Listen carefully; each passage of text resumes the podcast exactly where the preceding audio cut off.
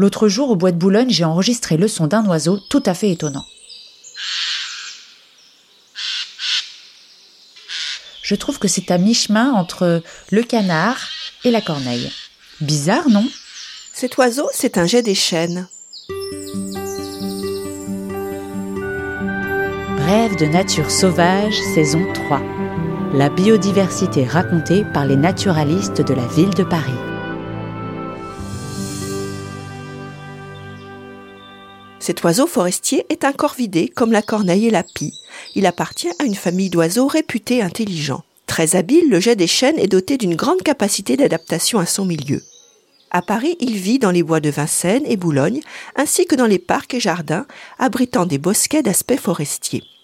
Cet oiseau sédentaire, grand comme un pigeon biset, au plumage brun-beige, possède quatre signes caractéristiques qui permettent de le reconnaître une huppe rayée de noir et blanc sur la tête, deux bandes noires formant une moustache de part et d'autre du bec, sur les ailes une partie bleu vif rayée de noir, et enfin un croupion blanc que l'on repère aisément dès qu'il s'envole. Hélas, je n'ai rien vu de tout ça.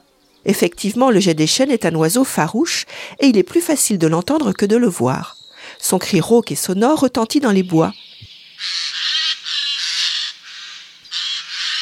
Il reproduit habilement des sons d'oiseaux comme ceux de la buse et de l'étourneau sansonnet, voire de mammifères comme le chat ou encore des grincements de portes ou des sirènes de pompiers. Le jet des chênes, surnommé sentinelle de la forêt, alerte de son cri râpeux et éraillé, dont il n'est pas avare, ses congénères, mais aussi d'autres animaux vivants dans son secteur. Ses prédateurs sont les rapaces, comme la buse, l'épervier, mais aussi des mammifères tels la fouine, le chat.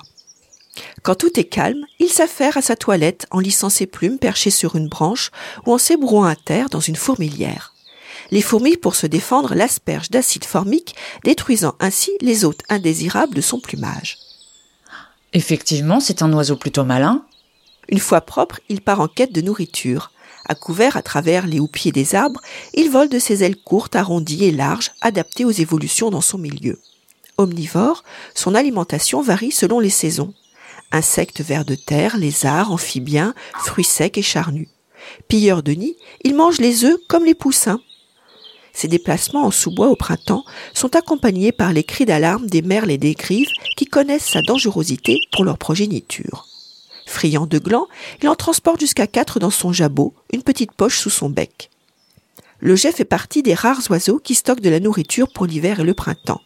Les glands du chêne et les faines du hêtre sont dissimulés dans des cachettes sous la mousse ou la litière de feuilles mortes.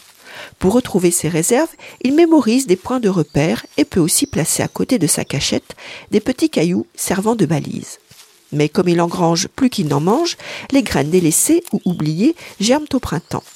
Le jet des chênes participe ainsi à la reproduction des arbres et à la régénération des forêts. C'est fou comme il est organisé, et il fait ça tout seul? Oui, le jet des chênes est un oiseau plutôt solitaire, mais il retrouve ses semblables dès le mois de mars pour se reproduire.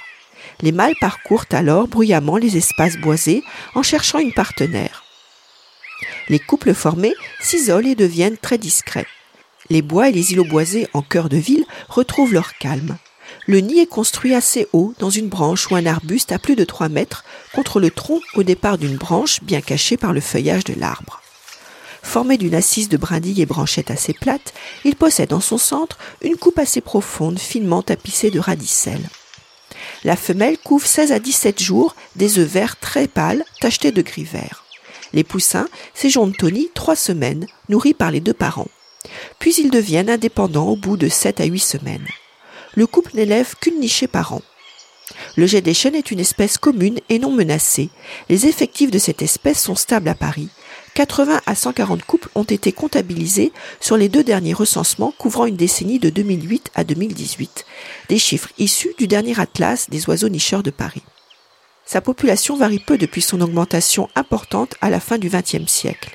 Les premières observations dans Paris intramuros datent des années 1970, moment des premiers inventaires de masse et de publication d'ouvrages faisant état des populations.